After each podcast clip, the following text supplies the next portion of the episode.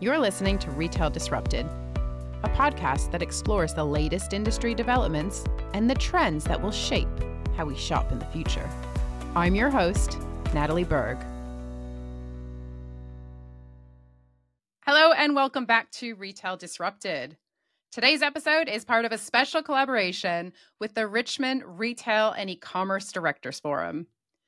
Many of you know this is an event that I have chaired for the past few years, and I am thrilled to say that I will be chairing it again in April. We thought it'd be fun to give you a little sneak peek into some of the topics that we'll be discussing. And so, to do that, we have asked a few retailers to come on the podcast. This is going to be the first of three collaborative episodes that will launch in February. So, make sure you come back and check out the others. Today, I am super excited to have Sarah Welsh with me on the podcast to talk about women in retail.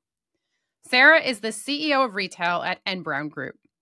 She spent almost 17 years at Oasis as managing director and has almost 30 years of retail and brand experience across the UK high street. She's worked across multiple formats digital, wholesale, franchise, and multi channel. During her time at N Brown, Sarah has led her teams to create a more compelling, refreshed product and customer proposition for the three main investment brands within the group portfolio Simply Be, Jacamo, and JD Williams. I'm going to bring Sarah in in just a minute, but first, a quick word from Emma Doniger from Richmond Events. Thank you, Natalie, and thank you very much, Sarah. We're really happy to have you here today, and so thank you very much for your time. A little bit more about the Retail and E-commerce Directors Forum. We're now in our 16th year and it'll be held once again at the Belfry Resort near Sutton Coldfield. We invite 150 senior retailers and 60 retail service providers, creating a personalised itinerary for everyone based on the people they wish to meet and the conference sessions they wish to attend. We have an absolutely fantastic lineup of C-suite retailers and industry speakers just waiting to share their expertise and knowledge with you. In addition to Sarah, we will have Jeremy Schwartz, ex-CEO of Body Shop, L'Oreal, and Pandora, as well as Jan Marchant, Managing Director for Clothing and Home at Tesco, The Economist, Simon French, CEO Nigel Oddy of American Golf and ex House of Fraser, Chris Brown, former Global Director of Ted Baker, Emma Watkinson, CEO and founder of SilkFred, plus so many more. We really do have an amazing lineup covering topics such as AI, customer loyalty, immersive digital experiences, sustainability and ESG, the Gen Z shopper, plus digital transformation lessons with Daniel Rouse, program director at UCL. We are nearly full to capacity, so if you'd like to join us, please do get in touch with Natalie quickly. Thanks very much. Sarah, welcome to the podcast. It's such a privilege to have you here with us, especially as a female retail leader talking about this hugely important topic. So, thank you so much for taking the time and welcome to the show. Thank you, Natalie. It's an absolute pleasure to be here a wonderful topic to uh, have the opportunity to talk to you about. So, thank you for having me today. Oh, that's great. So, we're going to cover a lot of ground and I'm, I'm just going to dive straight in. Absolutely.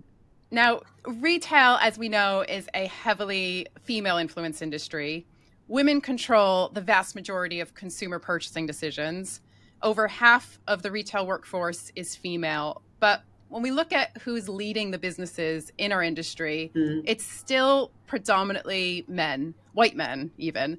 And I think the good news is that the dial is now moving, right? So if you look at the latest D&I report from the BRC, that showed that 38% of all retail board positions in the UK are held by females.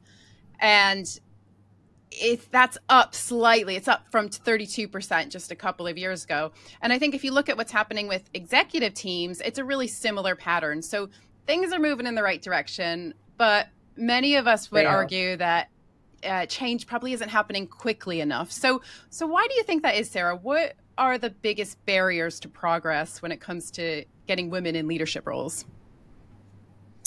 I think, um, I mean, I, it's an interesting it's an interesting one natalie because i've been very fortunate to work with some great female leaders um, in my career in, in the 30 years i've been in retail and i acknowledge that, um, you know, at the top positions in the CEO and PLC board positions, there is a gap. Uh, there's still a gap. But I think um, really some of the barriers I can think about talking from a personal perspective um, that I've seen and I've felt would be, I guess, confidence, self belief, and clear career plans. I think those are probably the three barriers that women often um, feel that they have, whether that's a reality, it's a reality to them. Yeah, and I think that you know that brings us to the whole um, idea of representation that you know i think younger women in retail need to see strong female leaders. They need to feel that yes. um, you know there is a path for them. There's a viable path and that they belong there. So i'm curious to know um, who over the years has inspired you? Who are some of your female retail heroes if you will fabulous question natalie and i've been so fortunate to have so worked alongside and for and with so many wonderful women. So it's really hard to boil it down. Um, and I continue to reach out to women as mentors and uh, and guides because I think it's incredibly important to share experiences um, as we go. So, I mean, three that really stand out for me, and one that um, I couldn't not acknowledge is my mother, who at 80 years old isn't actually in the retail space, but operates as an executive coach and is still um, very passionate about having a fulfilling and rewarding career in executive coaching. So I, I couldn't not mention her. But um, the three of note in the retail space would be um, my first I guess, female boss, a, a lady called Jane Wolfe, who um, ran Oasis when I joined. Um, and she is an amazing woman. And I remember in my interview, she was the first person to ever ask me about me. Um, what is your what do your parents do? Um, what's your family like? Uh, what's your husband like? Uh, how do you like to show up at work? And no one had ever asked me about me before. And it, I thought, this is, boy, this is somewhere I really want to be part of. Um, and, you know, Jane really shaped the early stage of my career at Oasis. When I was promoted to buying director, um, my boss at the time was from a merchandising background, and she suggested that I reach out to someone I admired in the industry. And I reached out to Jane Shepherdson, who at the at that point in time was running Topshop. Um, and whilst I'd never worked for Jane, I'd heard so many wonderful things about her as a leader. And I just dropped her an email and she got straight back to me and said, Of course, I'd be privileged to spend some time with you. And over the years, we've moved from sort of mentor, mentoree, mentee into a friendship that is long standing. And I, I, I, can never thank Jane enough for um, the time she invested in me um, in those early stages. And then I guess latterly, um, Liz Evans, who was my CEO um, at Oasis Warehouse, was a wonderful believer in me. And she really unlocked something in my capability that I didn't even know I had. So, you know, at times I think she believed in me more than I believed in myself. She was my champion. Mm. Um, That's so, so important, guess, isn't you know, it? So important, so important. Um, you really can't underestimate that. Yeah, it's definitely. something I try and give to my teams because um, that recognition of you doing a great job or or even where you could go next and you know how your career progression could track um, i think that's critical yeah, that actually brings us to, uh, I think, a really interesting point, which is um, about nurturing future female business leaders because yeah. just to kind of go back yeah. to some stats from the D&I report, which by the way is a really eye-opening read. I would definitely recommend it, and I'll include a link in the show notes. But Fantastic. one of the um, more promising findings of the study was that there is a strengthening pipeline of female leaders and the stat yes. that I wanted to call out was that the proportion of women at direct reports level is now at 43%. So getting closer to yeah. that halfway mark and making progress. But I'm just curious to know, Sarah, at N Brown, what are some of the ways that you nurture future leaders? Um, well, I think I'm very proud of the work we do here at N Brown, both in the retail space, but also as a as a business entirety. Um, you know, we're a business that has a financial services proposition, a strong data and tech um, infrastructure, and then the retail proposition. So multi multifaceted business whose purpose is to serve the underserved, whether through size, age, or social demographic. So, you know, it's critical to us that our teams represent the inclusivity of our customer base. I think that's really, really crucial. So, if I start with what we do in the retail space, um, and I think as you've referenced and you talked about in the in the in the entry, you know, we are lucky in retail. It's a hugely egalitarian career choice. There are no barriers, really, um, or should be no barriers to progress. Um, so across trading, marketing, um, product, um, there are a huge number of, of, of brilliant women um, working in the business. Um, and I'm really proud um, specifically to be supporting um, the school and college leaver apprenticeship schemes, which um, we're starting to really approach in a much more fundamental way. Um, we've increased from just four in March 22 to 18 today. And this is absolutely vital in attracting the next generation of female talent and leaders um, and giving opportunities for women of all backgrounds to enter the workplace that may have previously not had the opportunity to understand or do so. So, I mean, that's something we're hugely proud of.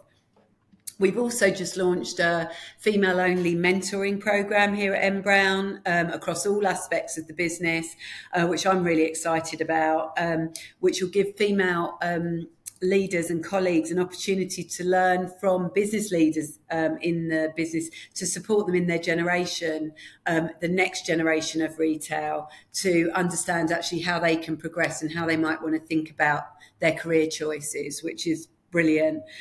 And I guess on a purely personal level, I'm really passionate about supporting all colleagues, actually, not, not just female colleagues, but working with um, women who tend to be lacking in that self belief around you know, this is what you're great at. This is what I've experienced. This is how you could evolve. And just being really open and vulnerable because um, I think what I'm really joyous about is that um, leadership now embraces true vulnerability and authenticity and being fully transparent in a way that didn't really exist when I started out. So to succeed as a woman in, you know, 30 years ago, you had to, as people put it, act like a man. Mm. Um, now I I, I empathize with some of my brilliant male colleagues now because they're in a difficult position of how they can start to operate. But I think women are feeling much more comfortable with being open and honest and authentic and actually, you know, being able to say, I'm on childcare duty, or my husband is on childcare duty, and or we need to balance our our, our lifestyle. Um, and I think those conversations are really important. Yeah, it is such a shift, as you say, and it's it's so nice to have that transparency and also be really open and and and honest about some of the challenges that we all face as as women, yes. and you know whether yeah. that's childcare or um, you know just balancing you know all the invisible labor and domestic duties. And, yes. You know we wear a lot of hats, and so I think it's it's so nice to be able to hear, especially from someone like you, Sarah, and just acknowledge this so so openly. So um, you touched on the next generation of retail, which brings us nicely to my next question around the future of retail and how you see that evolving? And I know that is a huge question. so, um, just touch on some thoughts on sort of where you see things going within retail, but but especially, I guess, to bring it back to our topic around women in retail and how you know that might yeah. impact women in the future. You know, I, I guess one thing that sparked a thought was, um, you know, the the rise of hybrid working this hybrid way that we're living yes. and flexible working and yeah. you know does that does that create more opportunities for women or maybe some challenges as well but it'd be great to get your thoughts around that yeah um, i mean i think for us as a business um, hybrid has been a real fundamental unlocker in terms of access to talent that may have otherwise not been um, able to operate within the space that we operate. You know, we're a 24 um, 7 digital uh, retailer, and the demands, as with all retail careers, are fast and furious. So, um, retail is a hugely exhilarating and exciting space, um, but one which does, you know, does require a, a focus that with a certain relentlessness. Um, and I think what hybrid does is it enables a balance, if you like, between being present at home and being present at work. And it allows um, us to bring in talent uh, from areas of the country that are not local because um, you know some of our wonderful leaders in our business and our teams travel from London or from the Midlands or from Scotland and um, are doing a brilliant job. Um, I think it has opened access to us understanding as a retail environment that there are different ways of doing things. I mean, up until pre COVID, I think most of us worked uh, nine till nine in an office somewhere in a city somewhere, commuting at each side of the day. And um, really, when you think back now, that was quite an archaic way of operating. Um, it took a pandemic and, to really um, kind of jolt us out of that, didn't it? Didn't it? Because everybody said it's not possible. We can't do the job in, in a different way. Well, guess what? When we had to, we're a very resilient bunch and we found ways of operating. And, and, and I certainly think for N. Brown, it's made us a better organisation in lots of ways because um, you know we've we've embedded some new models and new ways of working in terms of agile. That's required collaboration. So we're very clear that when we come together physically, it's for collaboration, it's for ideas, it's for innovation. And when we're working remotely, um, it's project based work, it's focus time. And, um, you know, it does cut down on, on the commute time. And it does mean that there's more productivity. Um, and of course, in a cost of living crisis, it's slightly more economical not getting the train or, or driving in or getting the tram five days a week. So, um, yeah. yeah. I mean, I think it's certainly opened out um, a different way of thinking about, about our career choices. And then in relation to the future of retail, um, I just think it's such. I'm such a passionate retailer. I mean, I'm a I'm an absolute generalist. Um, I'm an expert of nothing apart from the customer, and I think um, I think with that. Uh, comes endless opportunities within within retail new career choices you know data is a fundamental unlocker to understanding your customer in a digital business um, IT and IT infrastructures become critical in how you create pathways for your customer. Um, of course, wonderful store teams and um, operators, you know, um, our warehouse and distribution colleagues. Always there are there are there are choices to be made around how we do things. Um, and what I love about that, as I've said already, is the inclusiveness and the sort of openness to everybody. Um, it's not a career where you have to have a degree. Um, if you choose to have a degree and it fulfills you, and then you choose retail as a career, that's a wonderful decision equally, if you're a school leaver and you have a thirst and a knowledge for um, this business, you can learn ground up. And I think that's just such a wonderful thing. Um, and talks to and speaks to the cost of education nowadays. So it opens mm. up a, a, new career choice to, to others, in my perspective. Um, and I think with new leadership and the acknowledgement of you know more women on boards and more brilliantly competent and open men on boards who support women. I mean, Steve, my group CEO, has been a brilliant champion for me. Um, you know, that encourages more visible leadership of women in the environment. And with change, change happens. Fresh skills, fresh knowledge, people seeing people that represent them. Um, it, it's all critical in, in change and making change happen. Yeah, really really good stuff. Now finally sarah we have a lot of um, we have a lot of retailers that listen to this podcast. What advice would you give to them to the leaders of this industry to help them get more women in leadership roles? I think um, I would say you have to act with deliberateness. So, um, I mean, if I think about our when I joined the N. Brown um, executive board, we were a 50 50 split male female. Um, our brilliant female CFO left um, to go to the co op, and we replaced her with an equally brilliant male CFO. But Steve, um, our group CEO, acted with absolute deliberateness on recruitment of a, a, a brilliant CPO who is female and uh, operations director who is also a woman, which is really exciting to me. So we're back to a great balance of um, wonderful female talent and um, our wonderful male colleagues. So acting with deliberate intent, I think, is critical.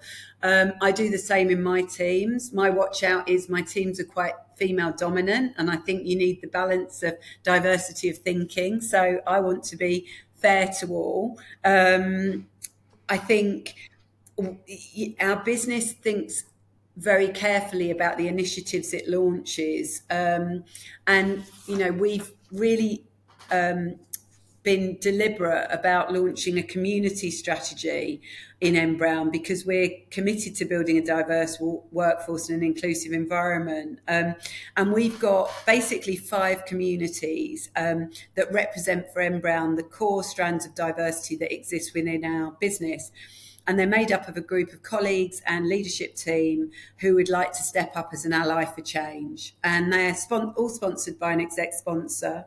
And the five communities are women and allies, intergenerational and allies, multicultural and allies, LGBTQ plus and allies and accessibility and allies. So um, there's a really broad spectrum represented, and they've really helped us to um, galvanize the business in, in delivering engaging content to our colleagues, um, building their awareness on important topics surrounding ED, IMB. Um, you know, some examples are Ramadan, Passover, Black Inclusion Week, Pride Month, International Women's Day, and then really guidance for our communities based on tangible outputs and questions that they ask us. So, you know, sponsoring more affordable fertility care, which is something we've done, establishing a recruitment charter to integrate EDI and B within our talent cycle and promotion process.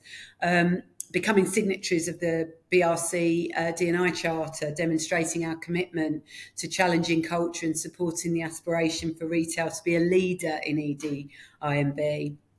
Um, and you know, we we the colleague mentoring program that I've I've referenced already is a real tangible way of delivering change. Now, I think um, the topic is so broad ranging, it can feel confusing, it can feel vast. So, breaking it down into tangible differences that your business can see, I think is is absolutely critical and has been super helpful for us as a business. And um, you know, I'm I'm I feel very proud that that was recognised by our Drapers Diversity and Inclusion Award in November for the work we we'd done, recognising oh, wow. that. Congrats. So, um, yeah, thank you. Thank well, it was, it, you know, it's just it's just what the team have delivered, and I think we act with authenticity and we do the things that we believe matter the most to our colleagues in a sort of deliberate and tangible way, just breaking it down as we go. Fantastic stuff. Sarah, thank you so much for your time. This is an a hugely important topic, and I look forward to continuing it the is. conversation at the event in April. Thank you for listening to Retail Disrupted. If you enjoyed this episode and would like to support the podcast, please leave a rating or review or share it with others. It really makes a difference.